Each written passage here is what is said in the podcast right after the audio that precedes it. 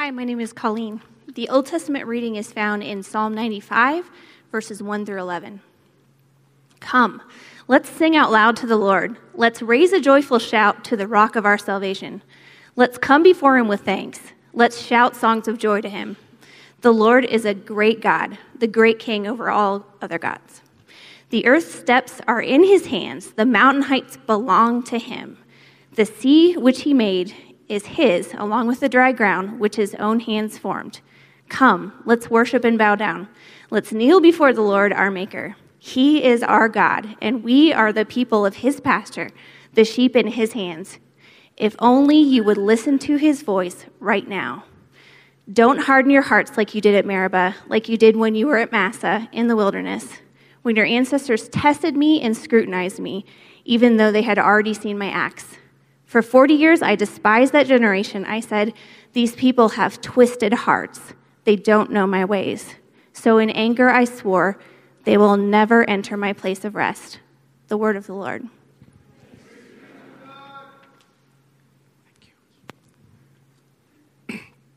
Hi, my name is David.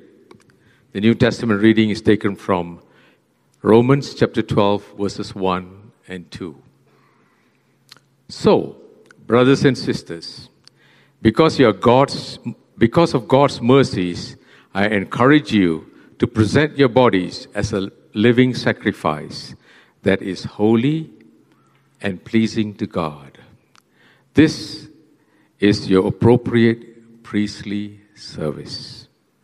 Don't be conformed to the patterns of this world, but be transformed by the renewing of your minds so that you can figure out what God's will is, what is good and pleasing and mature. The word of the Lord.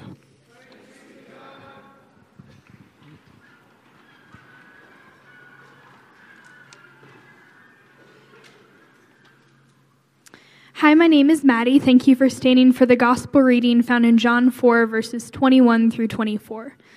Jesus said to her, Believe me, woman, the time is coming when you and your people will worship the Father, neither on this mountain nor in Jerusalem. You and your people worship what you don't know. We worship what we know because salvation is from the Jews. But the time is coming and is here when true worshippers will worship in spirit and truth. The Father looks for those who worship him this way. God is spirit, and it is necessary to worship God in spirit and truth. The gospel of the Lord. Let's remain standing as we pray. So, Father, we thank you for who you are, and we ask right now that by your Holy Spirit, you would let your word come alive as we hear it. I pray that you guide me as I preach and proclaim and teach but Lord, we pray that it would be your spirit that communicates the word of God to us, that it would take residence inside of our hearts, take root inside of us, Lord. We pray these things in Jesus' name. And everybody said, Amen. You may be seated.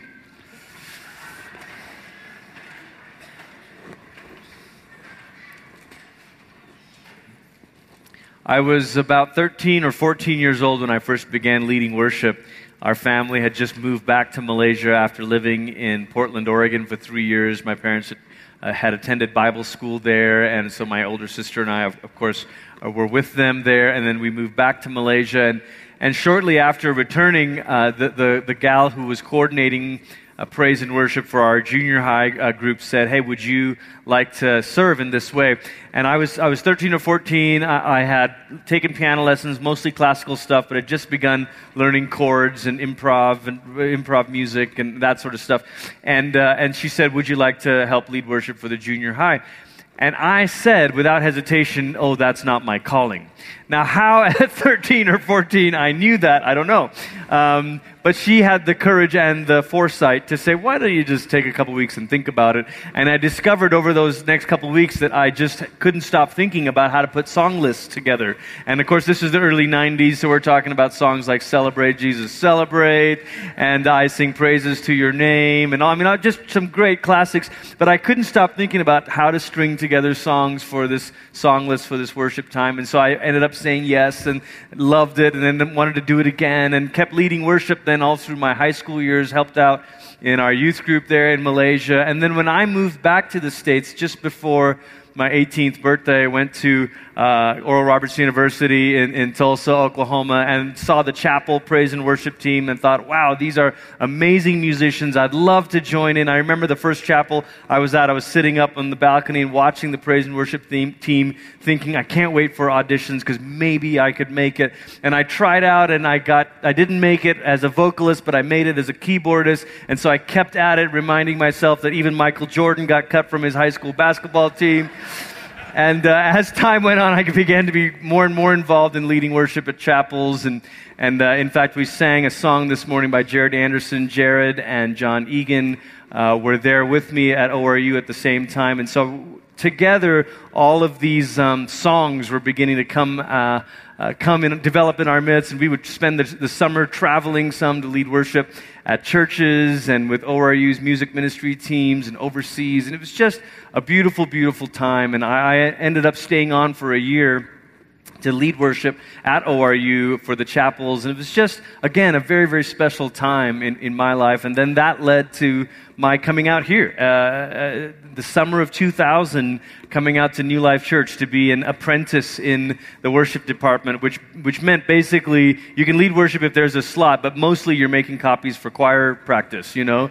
And, uh, and I did all of that and was happy, happy to be part of it. And then a buddy said to me, Hey, we've got this Friday night college service that I'm starting. You want to help lead worship for it? And so I said yes. And then uh, different ones began to join the band. And over time, it developed into this, this uh, team that we got together to lead worship for our youth conferences called the Desperation Conferences. And so we formed the Desperation Band, and then that led to some recordings and traveling with uh, at conferences because of integrity music and it was just a special time but i recognized that we were riding a wave of a movement that was really gaining in traction, this contemporary worship movement. And of course, there's early roots of it. You got Stephen Todd here who remembers the Jesus days, the Jesus movement of it within the vineyard days of that movement and all this stuff. But in the late 90s, early 2000s, it was like there was another kind of bigger wave that, uh, that, that was sweeping around the world. And today, there's nothing probably more identifiable to contemporary Christianity than our praise and worship music.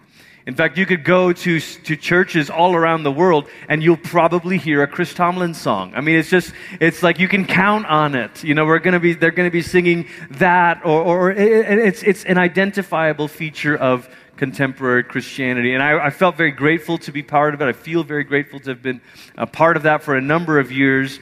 But I also recognize that at the same time, there was an industry component to it and the c- commerce side of this. And so, what began to happen was worship music began to be marketed as a particular genre or a style or a movement. And I, the people I was fortunate to partner with were all amazing people with incredible hearts of ministry, pure in their way. But I realized in conversations with Christians that they were starting to form in their mind that worship was this optional little piece. It was this musical aspect of the Christian life. And so people would say, Oh, I'm not really a worship person. They'd be like, I, I, am a, I'm a word person. I like the Bible. Or I'm a, I'm a book person. I'm not really a worship person. And what they meant was, I don't really care for this style of music right? And I, I, realized that people would begin to opt out, and other people would say, Oh, I'm totally a worship person. I'll go anytime there's a worship concert or a worship band or a worship CD. And worship became this adjective that we throw onto products. And so either people liked it or they didn't, but they could opt out of it. And so then, as a response to that, the pendulum would swing the other way, and then people would say, Oh, it's all worship. Everything is worship. And so people would say, Okay, that sounds right. It's all worship. But on the other hand, that was so broad and so general that then we didn't really know what to do with that. What do you mean it's all worship? And someone would say, I mean, is, is it worship when I'm brushing my teeth? I mean, what, what, what is whole life worship? And so we either went too specific or too broad. And as a result, we kind of said, I don't know, it's just this thing that Christians do. And I want to say to us this morning that worship is central to the Christian life and practice. And so it's critical that we have a vision of worship that is fitting of the gospel of Jesus Christ. Paul has spent all of this time in Romans 1 through 8 telling us the glorious good news and what it means for the forgiveness of sins and what it means for the community of fitting together Jew and Gentile and what it is going to mean for the, the whole cosmos one day. And, and last week, Pastor Jason talked about Romans 9 through 11, where we got to enter a little bit of the mystery and the mercy of God at work in the world and how we join into this. And now, at the end of that, Romans 11, Paul kind of breaks into song. He says, Now, to, you know, to you and through you and from you are all things. It's the praise of your glory and Romans 12, again, there weren't these chapter divisions when Paul was writing his letter. So he seamlessly turns now to Romans 12, 1 and 2. And he says, So, brothers and sisters, because of God's mercies, I encourage you to present your bodies as a living sacrifice that is holy and pleasing to God. This is your appropriate priestly service.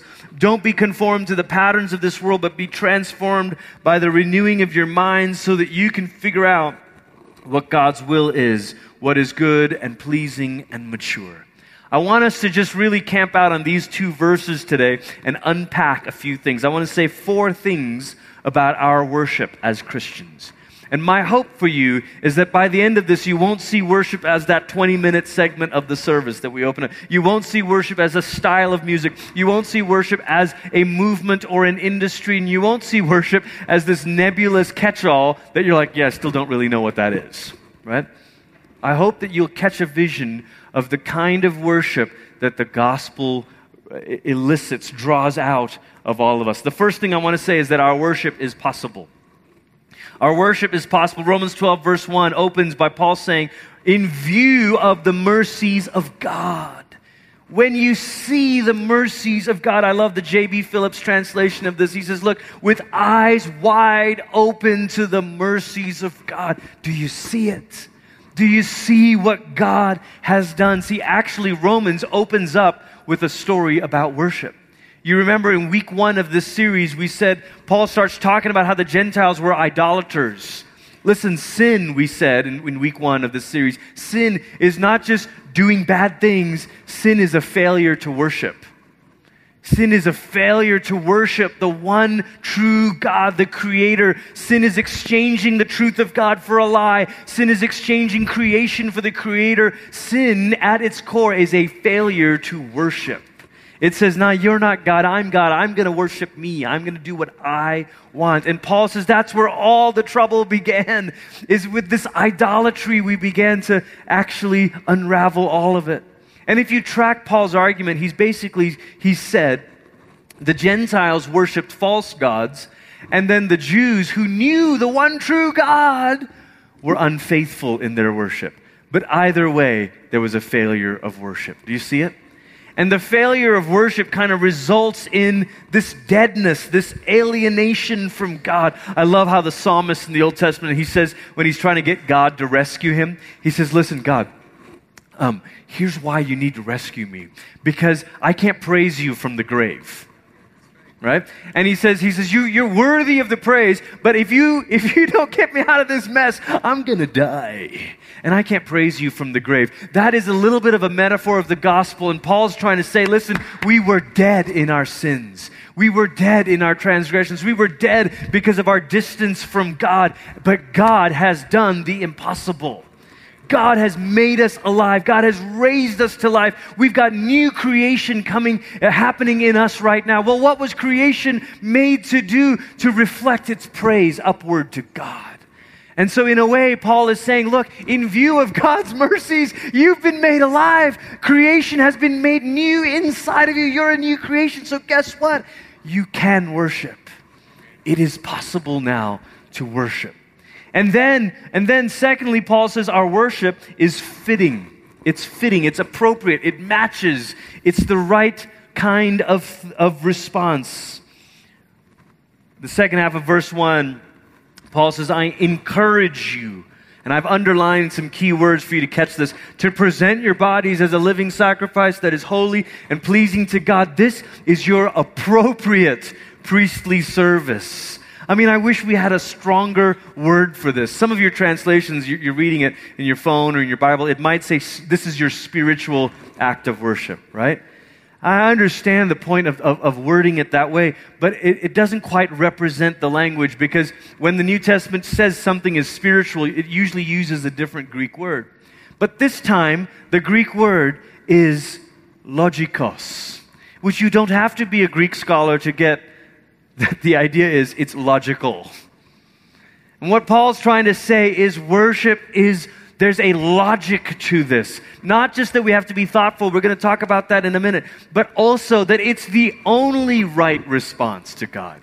When you have wide, eyes wide open to the mercies of God, when you see the impossible thing that God has rescued us and God has fit together Jews and Gentiles as one new people of God who become the new temple of God, who can now offer worship to God, you're saying, wow, the only thing you could do is to worship God. See, sometimes, you know, Paul, his language can be translated in other ways. He could say, I appeal to you, therefore, or another translation says, I urge you. And we could read, we could hear these words and think, oh, Paul's manipulating me. Paul's like that old Bible thumping preacher that says, God's been so good to you, but what have you done for him, right? But that's not what Paul's saying. Paul's saying something similar to when you catch a glimpse of a beautiful sunrise or a gorgeous sunset, and you look out the horizon, you think, wow. Paul says, if you just caught a glimpse of the horizon of God's grace, the horizon of God's mercy, you, you look at it and you say, oh God, wow, I worship you. This is why in our, in our liturgy, the call and response moment right at the table, you know, we say, the Lord is here, and you say, His Spirit is with us. And then we say, uh, lift up your hearts. We lift them up to the Lord. And then we say, let us give thanks to the Lord. And you say, it is right, which is so very English. I mean, I think, I, I mean, this is a, you know, a liturgy that, that comes down to us through uh, uh old, the old country, England.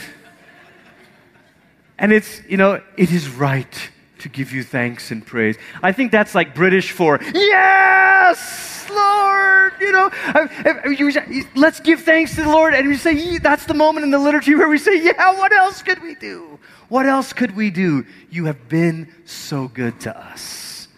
You have done the impossible. What else can we do? So our worship is fitting. Thirdly, and this is where I want to spend a bit of time on this morning, our worship is physical. It's physical. Now, this is interesting. Because again, when we read Romans 12, 1 and 2, we get hung up on a translation that says, this is your spiritual act of worship. And so, oh, yes, I love this is me communing with God. Certainly there's a dynamic of that. But notice that in every translation of this passage, it talks about our bodies. Like you can't escape that. The Greek word for bodies is bodies. You know, like there's no nuancing this. He's talking about this, you, your physicality. You say, wait a second, why? Why does our physicality matter? Actually, if you follow Paul throughout Romans, he's been talking about our bodies a lot. you know? Romans 1. He says, look, the idolatry, what happened from this idolatry? Well, it led to people dishonoring their bodies. Remember that? That's there in the last half of Romans 1. So Paul says, what we do in worship actually shows up in our bodies. So when you worship false gods with idolatry and you worship the gods of sex or power or money, it actually distorts and it shows up in your bodies. Your body will tell you when you're worshiping wrongly. I mean, how many times do you, do you wake up with like stress or aches or something and you're like, wow, I'm driving myself too hard? And maybe it's your body being a prophet to you saying, I think you're worshiping wrongly here right? But there's more to it than that, of course. And then Paul says in Romans 6 and 7 and 8, he starts talking about what will happen to our bodies because of the gospel. Notice that nowhere in Romans is Paul concerned with our souls being saved.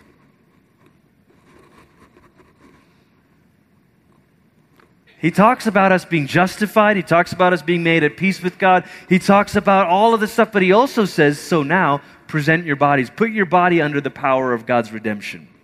Put your body in service. Jason taught on this, the Romans 6 passage, where, where, you know, Paul says, don't offer your body as servants of unrighteousness, but present your body, as some translations say, as weapons of righteousness.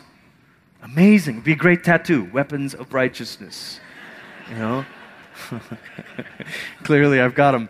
And Paul says, Why are you laughing?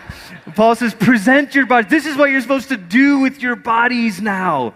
And God's not just interested in your, your soul or your spirit, he, he sees you in totality, an integrated being. And so your body, Romans 8 says, will one day be redeemed. Your body itself, we, we say, Romans says that your body will be redeemed one day. And you think, wow, God really cares about the physical. Yes, He does. Some of us have unknowingly inherited a version of Christianity that's more like Greek philosophy than it is like the New Testament.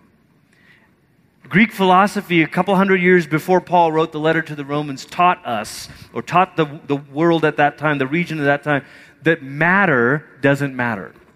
The material world is bad, it's less than the world of ideas. So you had the world of forms, the material world, and the world of ideas.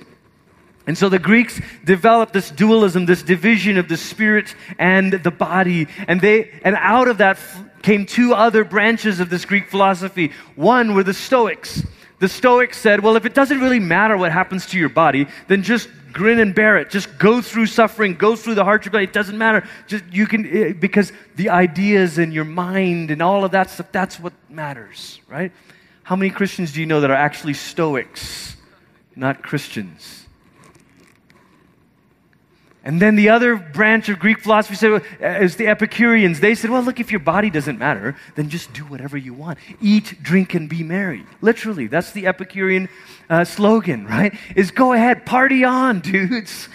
Because it doesn't matter what happens in your body as long as your mind is right. And Paul comes along and says, actually, the Word became flesh, the Logos became physical. That's huge. Huge to both. It would, it would offend the sensibilities of a Jew, because how could, but it might also offend the sensibilities of the Greeks to say, well, those two things aren't supposed to go together. And so Paul says, yeah, this whole cross is a stumbling block to both, but let's work this out. God's redemption is holistic. And so our worship is physical. It's physical. I, I grew up where people said to me, You are a spirit, you have a soul, you live in a body. Also flies in the face of the New Testament. Because we are not chopped up that way. we know that there's some time lapse. We, can, we experience communion with God in our spirit and our souls, or you know, whatever, however we try to understand the, the inner person. And we know our bodies are lagging in that. We know our bodies will break down and die, but their redemption is coming. So there's a bit of a time lag. But the, the New Testament, the Bible as a whole, actually integrates this for us spirit, soul, and body. If I were to come up to you and punch you in the mouth, which I would not do, with my weapons of righteousness, your, your body may bruise, maybe. Your soul may feel anger or confusion at the very least and your spirit may harbor the root of bitterness. Well, which one is it? I, it's all integrated. Do you see what I'm saying? It's all integrated. So our redemption and our worship is integrated into the physical. This is why in Psalm 95 it's so beautiful. It starts out by calling us to worship with physical acts. Sing for joy, shout aloud. A few verses later, bow down, physical acts. There's something physical about it that when we do those things, something happens to us. And actually, we're catching up to this with the social sciences. Scientists have discovered that when a group of people get together and sing, it actually releases oxytocin in the brain. It actually releases that chemical that makes you feel bonded and with a feeling of well being. Well, gee. Maybe that's why the psalmist said, I was glad when they said unto me, Let us go to the house of the Lord. Because the physiology of singing and taking in a breath and taking out a breath and, and with giving it song. It does something to us. That's great. But, but I want to say, don't stop there. It's not just physical in the physical acts of worship, it's physical as in a life of obedience. See, the other theme that Paul pulls all throughout Romans, from Romans 1 to Romans 16, is the gospel is designed to produce in us a faithful obedience. And so, worship is not primarily demonstrated through spiritual experiences, but through embodied obedience. Now, please hear me on this. I'm not putting down spiritual experiences. I believe that as we sing, it's one of the ways that we experience the renewal of the, the, the, presence of the Spirit in us. I believe in that. But I'm saying to you, don't get caught up chasing this that you forget to embrace this. Don't get caught up chasing the spiritual experience that you forget to embrace an embodied obedience. That actually you live a life of worship, not by saying, oh, it's all worship, my brushing of teeth, and my. No, no, no, no. You, you live a life of worship by saying, God, how can all my choices be done in an act of obedience to you today? How can every decision that I make, how can every choice of how I spend my time and my energy and my love, how can I do it in a way to obey you today? When we say worship is physical, we don't just mean that we clap and sing. We mean that the clapping and the singing lead us to physical embodied obedience. Do you notice how Psalm 95 ends? I mean, it starts with, Come, let us sing for joy. I mean, that's like one, two, three. You know, it's like rock and roll. Come on, Psalm 95, you know. And then it ends with, Today, if you hear my voice, do not harden my, your heart. And then it goes on and it says, And therefore I said to that wicked generation, You shall not enter my rest. Like, well, that was kind of a downer. You know, started so peppy, ended so down. You know? That's because Psalm 95 wants us to see we learn the physicality of worship when we sing and clap and bow down and kneel. And we continue the physicality of worship as we walk out of here and obey God. And obey God with our lives. So I want to talk for a minute about that. How this works, how to put this into practice before we get to the fourth point. I want to talk uh, for a moment about thoughts and practices. See, sometimes we tend to look at the top half of this diagram and we think if I just change my thoughts, I'll change my practices. If I change my thinking, I'll change my behavior. Now that's true. There's a, a kind of truth to that. It does often work that way. You under you learn something new and then you live you apply it and you learn differently. It does work that way. But I want to challenge us this morning to think that that's only one of the ways that it works. Let me illustrate this for you. There are two ways to learn a town. Two ways to learn a town okay? The first way is to memorize street names and study the map. Two ways to learn a town study the map, memorize the street names. The other way to learn a town is just by walking its streets, riding your bike, driving your car, growing up in it. So, my wife is from a small farming community in Iowa, which is to say, she's from Iowa. And and, and, and her town in the northwest corner of Iowa um, has just about a thousand people. There's no stoplight. They only recently got a blinking light. And it's only because there's this main road there of uh, two or three banks, the gas station, the grocery store, and the drugstore. And so we just needed to add that little blinking light right there. Very busy. And I've been going to this town for a lot of years, from the years that we were dating to the, we've been married 16 years, and we, we go, you know, every so often. And I remember one of the times we were there during the summer, uh, one of our kids got sick, and, I, and we didn't bring children's Motrin with us or whatever it was, and like, we need to go get some. And I said, I'll, I'll go. I'll go to the, the drugstore and, and pick some up. And I said, hey, just to be sure, what, where, uh, where is the drugstore? And they looked at me like, seriously, man? And uh, I said, yeah. And they said, oh, it's on Main Street. You can't miss it. I said, great. Now, I am a cognitive kind of person. You may guess this about me. I tend to work from thoughts to practices. This is how I learn. So I'm thinking Main Street, Main Street. Look for Main Street. So the farm is maybe a half a mile away from the town. So I'm getting on the gravel road, turn down, and as I'm approaching the town, you know, start looking at street names to turn right, and okay, there's one street name, there's one. And then I see one, and it's called Main Street. So I'm like, okay, great, there it is. I turn on Main Street, and it's a row of houses. I was like, this is weird. Like, what? Like, well, they, they said Main Street. Okay, so I'm to trust them. And I drive up and I'm looking, like maybe it's a drugstore that operates out of a house, but I don't think so. I've seen this out and not that kind of drugstore. And, and as I'm driving through, like I don't see it. It's just houses. I don't see this thing, you know. And then finally, it's a small town. It doesn't take you long to work through the grid. And, uh, and I found my way to the street where the three banks and the one grocery store and the library and the gas station and the drugstore were. And it's called Reed Street. So I got the children's Motrin, went back to the farm, and I said, Oh, here it is. Let's make sure you know, she's feeling better and all this stuff. And then I said, You know, guys, curious thing. the, the drugstore's not on Main Street. And they all looked at me like, Huh? I was like, yeah, it's actually on Reed Street. And every one of them, her parents, her, they were like, oh, yeah, I guess it.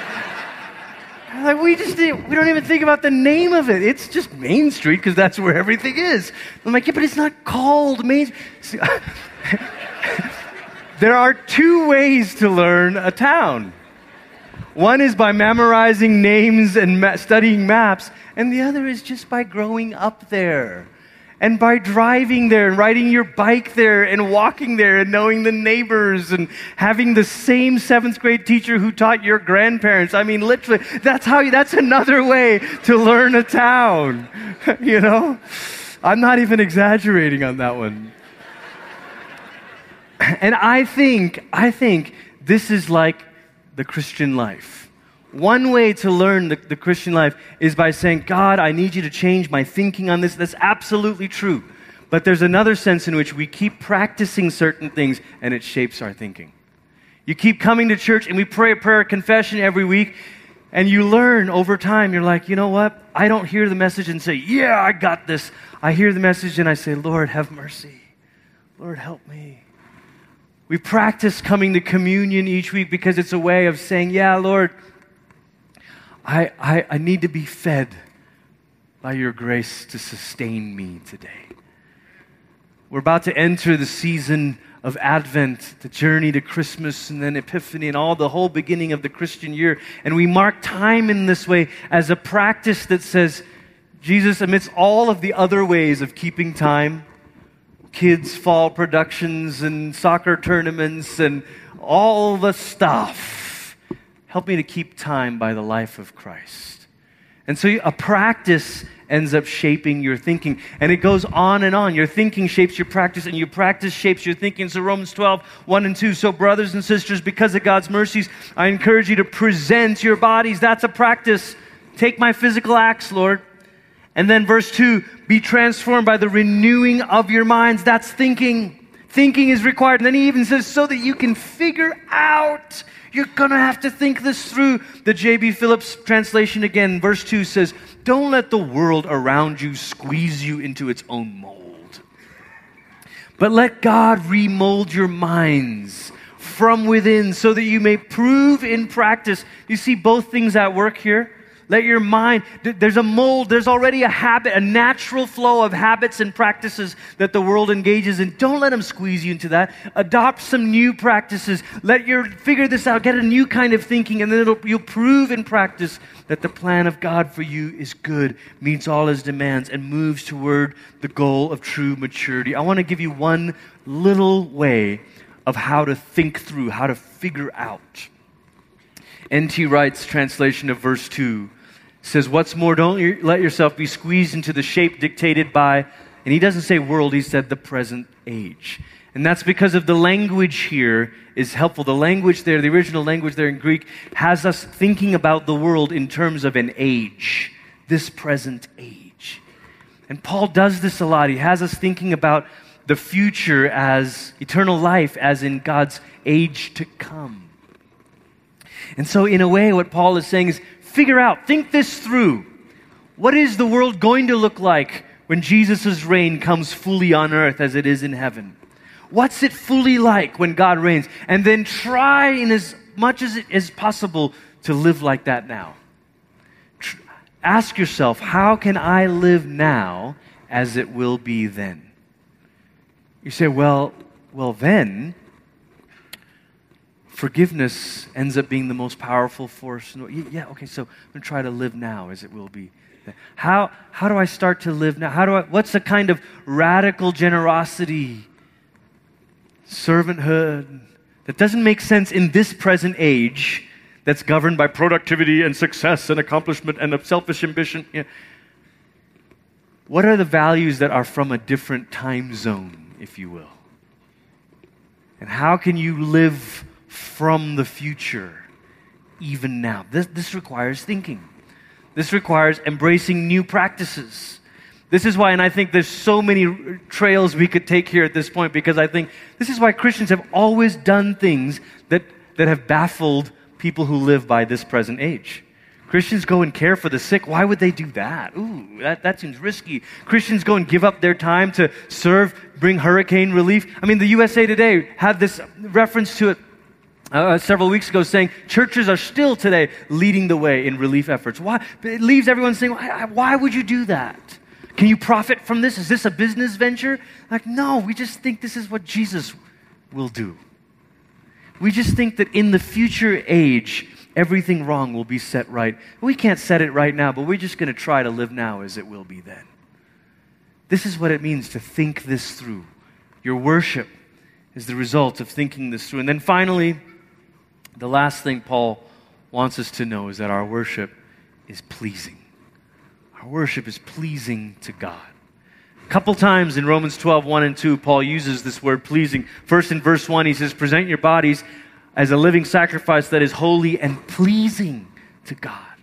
And then verse 2, he says, Look, if you renew your mind, you can figure out what God's will is, what is good and pleasing. Now, we've shied away from talking about a life that pleases God. Because some of us have been through such damaging experiences in church where the language about pleasing God was language of performance, right? Language of, of you, you better please God, like you're the circus performer that's juggling and riding the unicycle, like, God, are you pleased yet? Uh, and I, I get that. That can be damaging. And so we, we take so much comfort in saying, I'm already pleasing to God because of Jesus. And that's true. And that's true. But it's also true that because of the Holy Spirit, you can begin to live in a way that is also pleasing to God. You, in your choices, in your actions, it can please God. I know on one side is the pitfall where we don't want to say that you can please God on your own strength. No, no, no, no, no. That the Reformation helped us think through that. No, you can't please God on your own. But on the other hand, is this other pitfall that says, well, we can't please God, so let's not even try it. Let's just get together, sing, thank God for forgiveness, and hold out to heaven. You know? It's like, no, what? Paul says, no. Use your thoughts, use your practices, present yourself in such a way that the Holy Spirit enables you to live in a way that makes God smile. So, did you know that in Christ you already are pleasing to God? Hallelujah. Did you know that? And did you know that through the Holy Spirit, you can please God? Both are true. Both are true. In Christ, you already are pleasing to God. And through the Holy Spirit, you can live in a way that is pleasing to God. You're the offering of your bodies, the offering of your time, the offering of every act of obedience can be the occasion that says, that God says, Man, I love that. I love that you did that. I love that you showed up on a Saturday to go clean up Palmer High School. I love that you gave an hour of your week to mentor a kid at, through, at Queen Palmer. I love that you invited a neighbor over to your house. I love that. Oh, I'm so pleased about that. I, I think if we miss that component, if we only hang out here, we miss the ongoing joy that God takes in your actual life. If we only hang out here, this is what we internalize like, well, God doesn't actually like me. He just has to because of Jesus. How many of you think that way? Well, I don't know if God actually, but I'm trying to say to you when you present yourself to, to the Lord, the Holy Spirit begins to work in you, and you begin to live in such a way that God says, I love that guy. I love that gal. That is, so, I love what they're doing. I love that they are, are they plowed through all of the laundry in their house this weekend. I love that they did that as an act of service. Offer it up to me as worship. I that. That just makes me smile.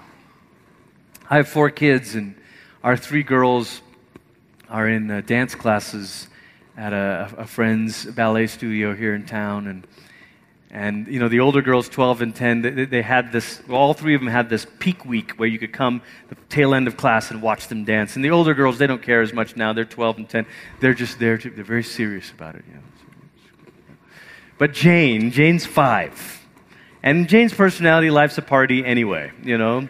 She would have been a great Epicurean had she grown up that way. Yeah. Thank you for making that connection. And I went to Jane's Peek Week to watch her dance, and uh, I kept looking at her, and I'm videoing, I'm watching. They did the dance twice, and my eyes, I'm just fixed on her. And she won't look at me. she, and she said when it was over, she's like, Dad, I didn't want to look at you because I would be embarrassed. I said, All right, honey, okay. But there was one time, one moment, fraction of a second, where she glanced over, and I was looking at her, and I was And I think, I think that God wants you to look at him, catch his eyes, because his eyes are fixed on you. And he delights in you. And when you're sacrificing and when you're offering up your life and when you're doing all of those things in the hidden moments, showing up early on a Sunday morning, setting up parking lot signs, staying late to tear down the lobby, when you're going through the week, taking care of your kids, looking out for your friends, when you do that extra act, bringing a meal over to someone who's just had a baby, all of those moments, I think the Father is saying, I love that. I love that. Don't live your life with this fear that, like, I can't look at the Lord because his eyes are going to be like this. Trust that you already are pleasing, and that when you live that way, through the Holy Spirit, that God the Father looks at you and says, mm, Love that kid. Love that kid. That kid makes me smile. And you do. Would you bow your heads this morning?